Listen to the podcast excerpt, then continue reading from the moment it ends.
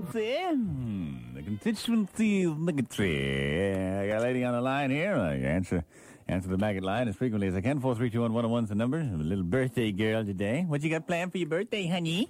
Party. A big party? Yeah. I guess your husband's got something special he bought for you. I'm not married. Oh really? I have many boyfriends. Really? Really. And are you hobble-gagging with most of them? Both of them. All of them. Really?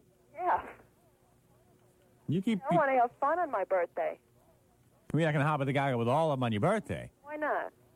honey. I'm only 21. I can do it. Really? Will I? Could I partake? sure. Come on over. I got to take a number, or could I, I? I just assume not be. Okay. You have to play me a song first. Could I be number one? I don't mean your number one boyfriend. I just mean the first of the evening. I, Oh. I'd rather not. I'd rather not. You know, go for the. You know, I don't want to be guy number nine, number ten. You know, Yeah, I understand. You don't want to wait around. really. And not only that, but I'd rather not lug my galoshes.